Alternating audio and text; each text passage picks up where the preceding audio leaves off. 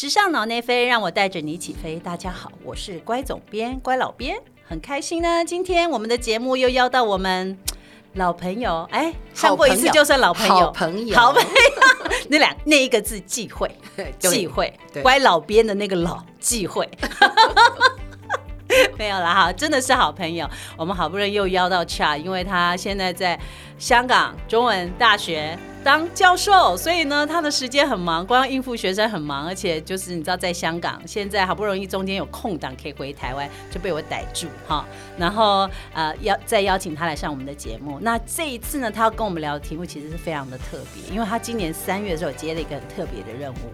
那话说呢，我们今年今天的这个节目呢，最主要是要。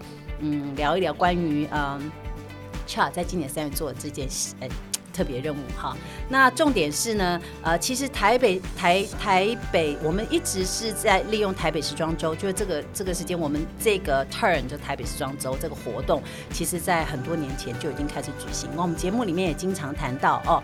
那但是呢，呃，就是其实最主要台北时装周的任务，除了要让我们在地的大众们能够多认识我们台湾的设计师品牌，最重要还有一个很肩负一个很重要的任务，就是要把它推向国际，对吗？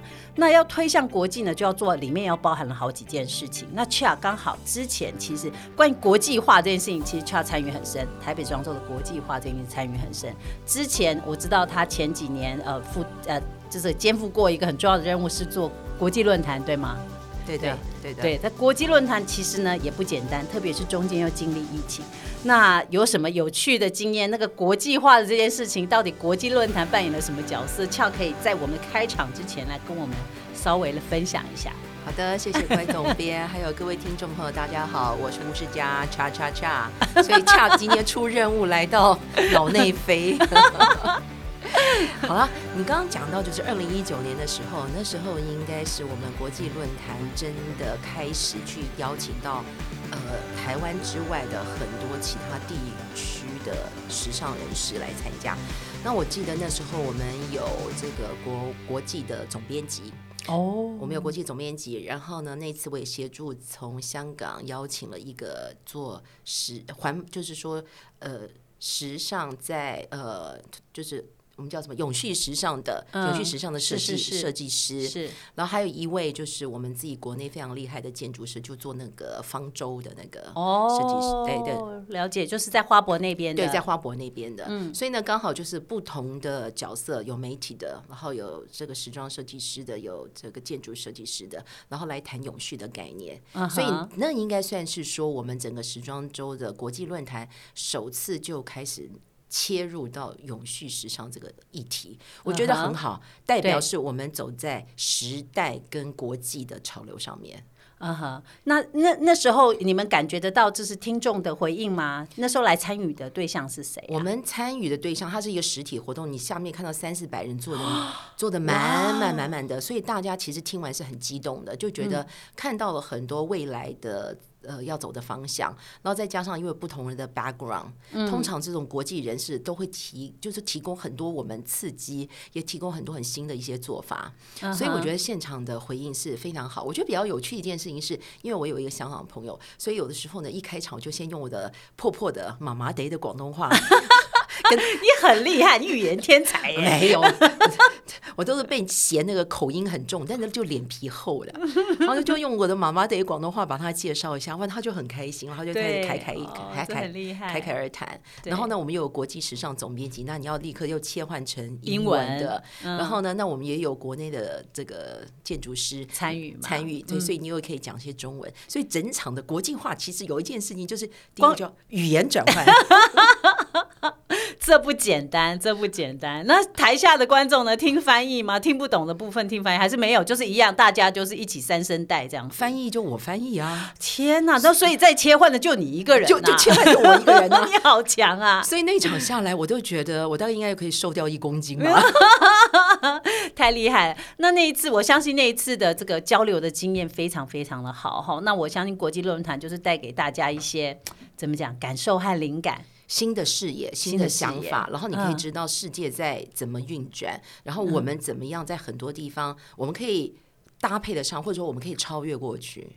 哦，太棒了！那所以上一次，哎，那是你唯一一次国际论坛，我记得好像不止一次，是吗？哎呀，我跟你讲，好，因为好几次我来不及，时间来不及，我就我就逃走了。哦，所以你就 pass，我就 pass。但是呢，我在我就当听众。哦，好，那所以国你那如果这样也很好，你有当过主办者，你也当过听众，那你觉得国际论坛在整个就是时装周的这个整个活动的内部里面，呃，内内容里面担任这个国际化的角色，你觉得效果？怎么样？或者是这个这件事情，你觉得推推推动的怎么样？我觉得国际论坛的确是很重要，因为它提供我们很多很新的一些潮流趋势跟知识，所以一这个是一定要必要存在的。也就是说，我们可能只有在秀之外，好，大家看完了拍拍手，然后就离开了。它必须要一些实质的东西。那这个论坛当中，你就有很多很实质的东西。那我觉得是不是有可能可以把它可以放在时装周的更精？更精彩的一个时间段点，然后让更多人可以参与。那我觉得它可以扩大它的效益，因为毕竟这些人有些人来一趟。你知道很不容易的，对对对，而且可以让我觉得就是说，呃，让这个呃台湾的这边的，就是大众参与者，可以跟直接跟这样的的呃国际的算是趋势的趋势的呃里面的重要角色，可以直接的沟通和对话哈，这个真的是很棒的，这会让我们真的会进步很快。是哦，对我们这就是。你看，当老师久了，要就听很多，然后学习、吸收、消化，再讲给大家听。对，所以永续其实也也难也难怪，就是说相信。当时的三四百人听完之后，也就是三四百人消化之后，也许就是默默的就在他们可能未来可能可以去从事的事情里面变成一个小小的发芽，没错，没错。我后来刚好在不同场域啊，后来遇到听众吗？遇到对参与者，参与遇到参与者，他说棒哦，那一年我有听到你在上面主持，然后我现在做什么事情，哦，你就觉得哇好感动，然后他就说那那一年呢？呃，我们听到一个讲者他做了一些事情之后呢，我们就开始去做一些转变跟思考。所以你看到这种播种的，看到发芽。那不是一件很让人很兴奋的事情，是绝对是的，绝对是真的太棒了哈。那那个 Charles 真的也很厉害。那我我们还是要重新的体现，因为 Charles 之前的背景非常的惊人，所以他在精品领域呃有担任过非常多重要的角色，传媒总经理，最后一个卸任的这个呃精 精品精品的这个专业角色是传媒总经理，所以大家可以知道他的经验非常的丰富。所以当然他能做的事情呢，绝对不止论坛这么简单。那今年他被赋了一个更我觉得，其实我觉得也蛮有难度的，就叫恰恰出任务，恰恰出任务，实在也太可爱了。他竟然帮自己的任务取名字。好，因为今年三月的时候，我在我我在南昆深圳那个焦头烂额在处理那个开幕秀的时候，我看到 Charles 就是在现场出现的时候，我就很惊喜。天啊，Charles 怎么会在这里？他就说，然后他当时跟我讲，我才知道原来他今年接这个特别任务，所以我一直没有讲这个任务到底是什么任务。你们一定觉得我很烦。他竟然呃，就是作为这一次的国际媒体的这个呃呃，算是怎么讲？呃，take care 这些所有国际媒体的这个领队，领队兼地陪，领队兼地地陪哦，加保姆，加保姆。好，那大家就知道这个部分呃有多不简单了。所以呃，这算是你第一次吗？做这件事情？嗯，其实过去啊，在以前的工作过程当中，其实担任过这个角色，所以并不陌生。啊哈，那。只是说呢，在这一次的活动当中，因为太多东西是呃很多的在户外，然后很多不可测的状态，是，所以呢，你就要更加的呃细腻的去处理各个媒体它的需要跟问题。那还有，因为他们来自全球各地。哦，所以那你怎么样在不同跟不同人的对应过程当中呢，可以让他可以感受到我们的热情？这件事情不是只有你微笑而已，你必须要先了解他，对不对？天哪，那你怎么做呢？你怎么做呢？恰恰出任务，你的任务准备是怎么做？对，我的任务就是呢，当我在这个交通的过程当中呢，我就用蛙跳的方式的概念，蛙跳、蛙青蛙跳的蛙跳，对对对，就说呢，哎，我跟我跟 A 媒体呢聊天完之后，我就蛙跳到 B 媒体去，然后 B 媒体跟他聊天完就跳到 C 媒体去，所以呢，都非常时间非常短暂，也许我就跟他聊个五分钟十分钟，可是我理解他的 background，哦，我理解。解他是不是第一次来台湾。哦，然后我第一，我然后我也了解，就是说他目前他期待什么样，看到什么东西，所以就很基本的先做这些了解，这是很必要的。哦，那么你在跟他对话的时候，你就可以有一些点了嘛，对不对？嗯然后用从那个点再开始延伸，跟他做更多的沟通跟交流。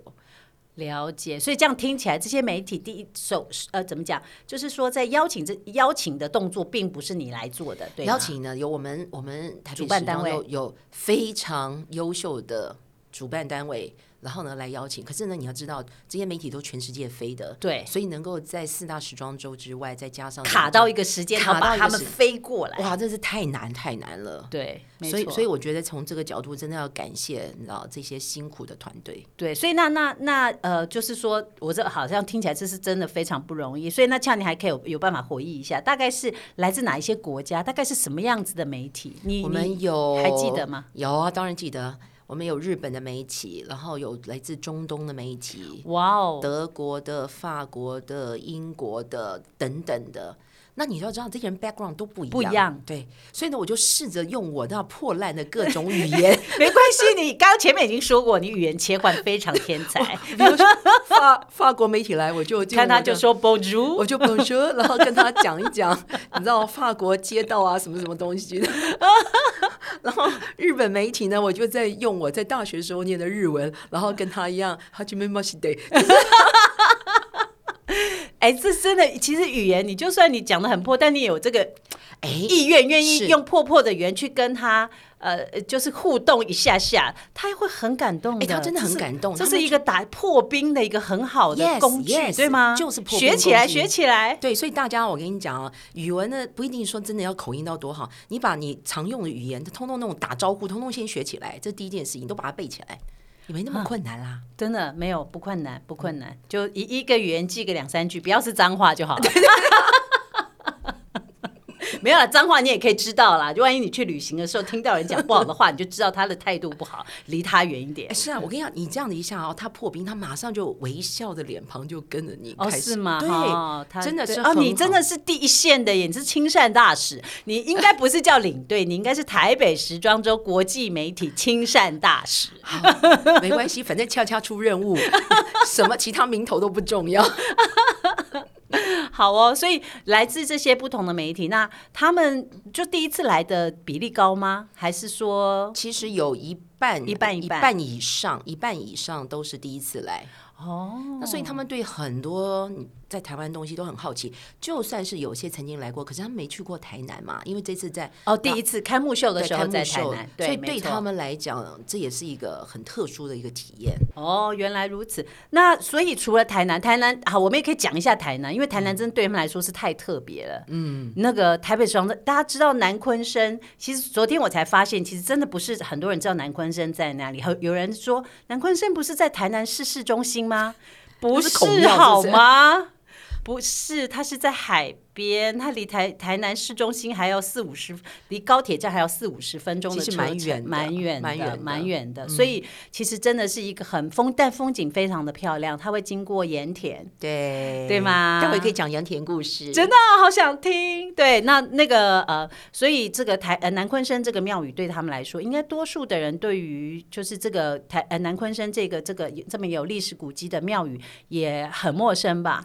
都没听过。对，那所以你在带他们去参与这个动，他想说才到台湾没多久，然后头晕头转向的就被拖到一个这么远的地方，你怎么样跟他们铺陈待会要发生的事情呢？你知道，我就是在所有可能的时间点，赶快背起来我们那南昆生的所有的历史的故事重点，然后呢，脑子里背完中文之后，再把它转成英文，太厉害了，不然你要怎么？跟他们讲呢？你就是要把它变成是英文啊。嗯，对不对？那嗯所以呢，他们就看到，当然看到巍峨的庙宇，然后我们，然后南昆生这个一一进二进，好多进下去，是对他们来讲都是非常新奇的体验。哦所以事实上，他们受到非常大的震撼。真的吗？讲一下，讲一下。其实你如你有带他们走到最上面的大殿吗？因为有时间吗？来不及，来不够及。就是哦说，大家可能走到了一两进，然后有些人呢就已经撤回来，因为他们说他们要开始准备。哦，因为他们也也要做一些取材的取材的，对，所以呢时间上面其实是不是很够的？嗯。可是我觉得光是这样，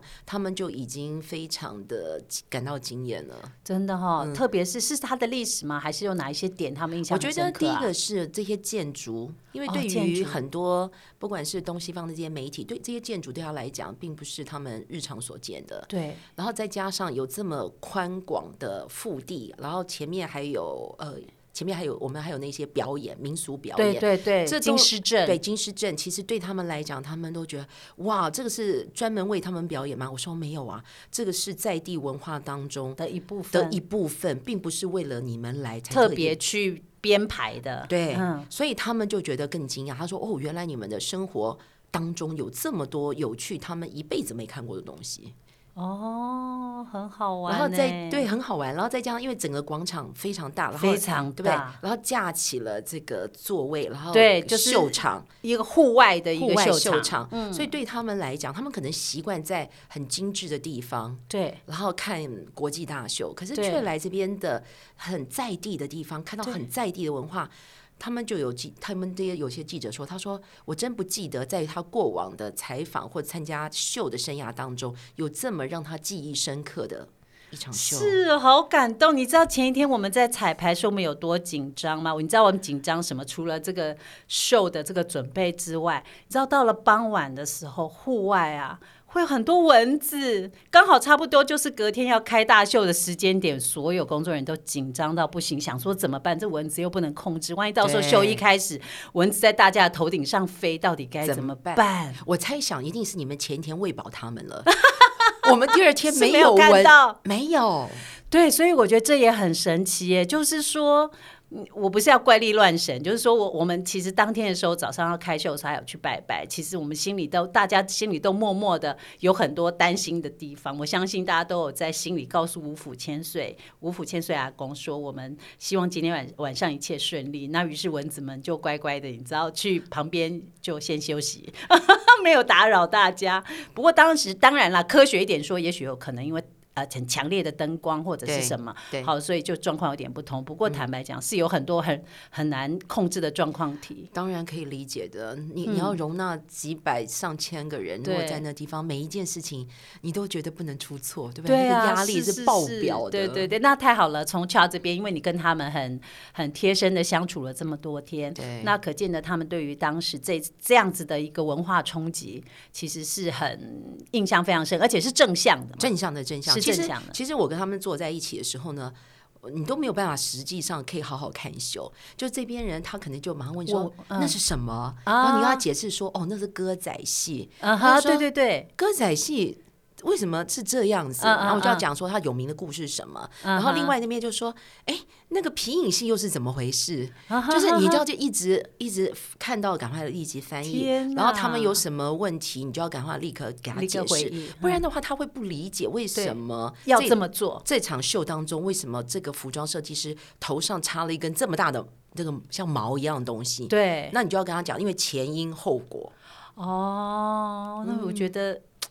俏俏真的是做的太好了，没有俏俏因为对于时尚也很够了解。其实我发现你是当天才到，他根本没有看过彩排，他能够立刻马上看到作品。你你什么？你之前应该都没有看过没有完全来不及的状态之下，所以你就只好现场先看，然后能有的资料，你就是即刻的。即刻赶快把它背起来、消化出来，告诉大家。哇，非常不简单，因为这次这个难度真的很高，这难度真的有高，这个难度真的很高。所以比如哦说你想说皮影戏。你你觉得你要怎么翻译会是更好呢？是讲 puppy 吗？还是讲什么呢？对所以你就要去把它很很精准的传递对给他们。对对对，嗨呦，真的是真的是难难倒你了，真是难倒，没有难倒你，真辛苦你了。对，这出任务嘛，就出出任任务务就很紧张，你知道吗？那一天晚我就觉得整个人就觉得就快快快要瘫了快瘫了，对对，我相信那个紧绷的感觉，因为你也很希望让他们，因为确实坦白说，这跟这个传统文化跟民俗相关的这样子的议题，如果你不处理好，你不不让他们能够试着有一个途径可以了解，他们根本不知道你在干嘛，甚至会。会不见得会一定是很正向，甚至他觉得说，哎，太太太过在地的，他会看不懂嗯看不懂到底是在做什么，所以真的很不简单。就像那个歌仔戏啊，那个歌仔戏车子出来的时候，我说：“哎，我告诉你哦，我们小时候歌仔戏有时候就是在路边这样看的喽，然后后来又放到电视上去演，就是你要给他一些背景。哦如果你没有给他脉脉络，然后他只觉得这是一个好像一个表演，是那所以我就跟他讲说，其实所有这些东西都在我们生长的环境当中，它就是我们生活的一部分。对，嗯没错，没错，好好玩哦。所以这不同国家应该来自来的问题都应该都不一样吧？他们好奇的点应该都蛮呃，不同的。都不太一样。哦，真的哈。嗯所以我很好奇，中东国家会有什么问题啊？哎，我觉得我们中东的朋友，他其实是非常 into 这整个的，你知道吗？整场秀的过程当中，他说：“我觉得没有一刻会让我想睡觉，没有一刻让我觉得无聊。他觉得每一刻他就觉得好奇，好奇再加好奇。哦，你知道吗？我觉得你要那个 feedback 是多正向，对不对？对告诉你，我觉得你心里一定也是，对，开这是心。我我文化外交了，文化外交了，这是文化外交，的确是真的文化交，是文化外交了，因为这在穆斯林的文化里头根本没有的。是，所以对他来讲，他认为每一件事情都让他 eye open，就是眼睛都睁的好大啊，所以所以是好的。然后他真的很 appreciate，他就非常非常感谢能够有这样的一种深入的一个体体验。哦，太棒了！好，那呃，我知道不只是这个秀哈啊，这个秀结束之后还去台南做了一些别的事情，对吗？啊，对啊，有人就说下次他们也要来做这个工作，好，没事，你请。就是呢，啊，谁呀、谁胆子那么大？我不要，我不要，下次谁都不要叫我做。因为呢，你要陪他们，比如说去看安那个安平郡王子啊，然后去嗯盐田啦，嗯然后去看孔庙啊，对就带他们去看这些东西，就是你从小看了几百遍的东西，然后然后你还要带他们去看，然后你要很热情的跟他们有这种新鲜感的感觉去带对对带给他们，真的很不容易啊。对对对，那因为刚巧，因为三个月前我才去，就秀之前我才去过这些地方，每个地方我都走过，所以呢，你就这个这一天呢，你就闭着眼睛就可以跟他 translate，就开始做翻译了，哦问题就就不大了。哦，问题就不大问题就不大了来到风景区，问题就变小了。不过我觉得他们看盐田应该是蛮特别，盐田应该不是很多人有经验的？没，错，我觉得盐田对于他们应该都是第一次的经验。像雪一样的地方啊。对他们，当他们看过雪，可是他们也想说，哎、对不起哦，这些都不是雪啊，你看盐。然后呢，哎，我觉得接待人员真的也是够专业，他立刻呢伸手就在盐田去抓了一把出来，然后他说：“你们大家尝尝。”然后每个人都退步三舍，你知道吗？他说：“你不要放，你放心，这些盐呢，就是呢。”经经过精制过之后，它其实就是我们吃的盐，但是你这些东西都是干净的。他常常就抓一把盐出来给大家吃。哦，是啊、哦，对对，他就要布掀开来就抓一把盐，然后有些人敢试，有些人就就不敢。就不敢试。然后我就试一下，觉得当然盐是咸的，可是你会觉得它吃起来就是有种天然，就是天天然的味道。对，天然的味道。